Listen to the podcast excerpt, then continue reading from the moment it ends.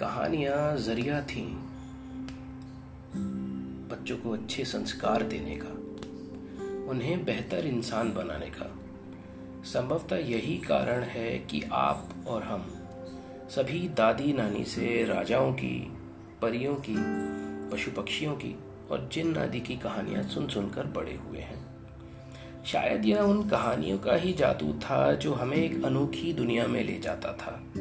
और कहानी के अंत में जो सीख मिलती थी, वो आज भी आपके और हमारे जहन में ताज़ा है।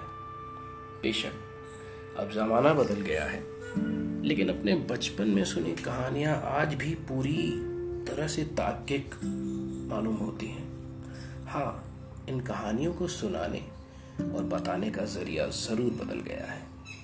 किताबों के रास्ते अपना सफ़र तय करती हुई ये कहानियाँ इंटरनेट पर भी अब अपना जादू बिखेर रही हैं। यही कारण है दादी नानी की कहानियाँ बाय अभिनव आपके लिए ऐसी तमाम किस्से कहानियों को एक मंच पर लेकर आया है। यहाँ आपको पंचतंत्र से लेकर रहस्यमय दुनिया की सैर कराने वाली अच्छी अच्छी कहानियाँ सुनने को मिलेंगी। इन कहानियों के ज़रिए आप न सिर्फ़ अपना मनोरंजन कर सकेंगे, बल्कि अपने बचपन की यादें भी ताज़ा कर सकेंगे। साथ ही ये कहानियाँ हिंदी में हों तो कहना ही क्या। तो आइए, चलते हैं दादी नानी की कहानियाँ बाय अभिनव के पॉडकास्ट के रोचक सफ़र पर।